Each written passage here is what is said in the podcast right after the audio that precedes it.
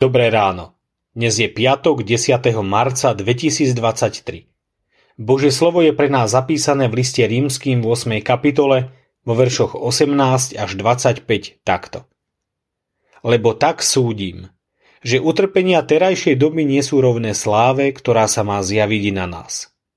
Stvorenstvo zaiste s dychtivou túžbou očakáva zjavenie synov Božích, lebo márnosti bolo podrobené stvorenstvo nie dobrovoľne, ale skrze toho, ktorý ho podrobil v nádeji, že aj samo stvorenstvo oslobodené bude z otroctva skazy do slávnej slobody detí Božích. Veď vieme, že všetko stvorenstvo spoločne vzdychá a spoločne znáša pôrodné bolesti. A nie len ono, ale aj my, ktorí máme prvotiny ducha, aj my vzdycháme v sebe, očakávajúc synovstvo, vykúpenie svojho tela. Lebo v nádeji sme boli spasení, ale nádej, ktorú vidíme, splnenú, nie je nádej. Veď čo niekto vidí, na čo by sa tomu aj nádejal?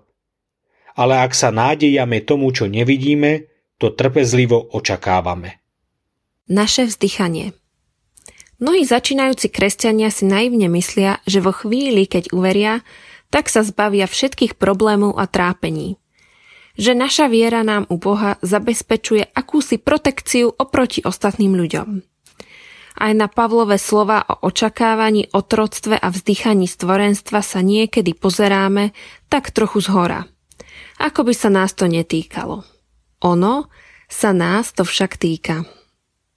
Na jednej strane preto, že aj my sme ešte stále súčasťou stvorenstva. Aj kresťan trpí, podlieha hriechu a márnosti.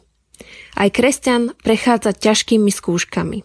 Apoštol jasne píše, že aj my, ktorí máme prvotiny ducha, aj my vzdycháme v sebe, očakávajúc synovstvo, vykúpenie svojho tela.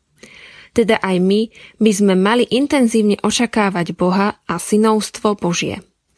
Len my máme tú výhodu, že o tom vieme a v našich srdciach prebýva tá vzácna nádej, ktorú stvorenstvo zatiaľ nepozná.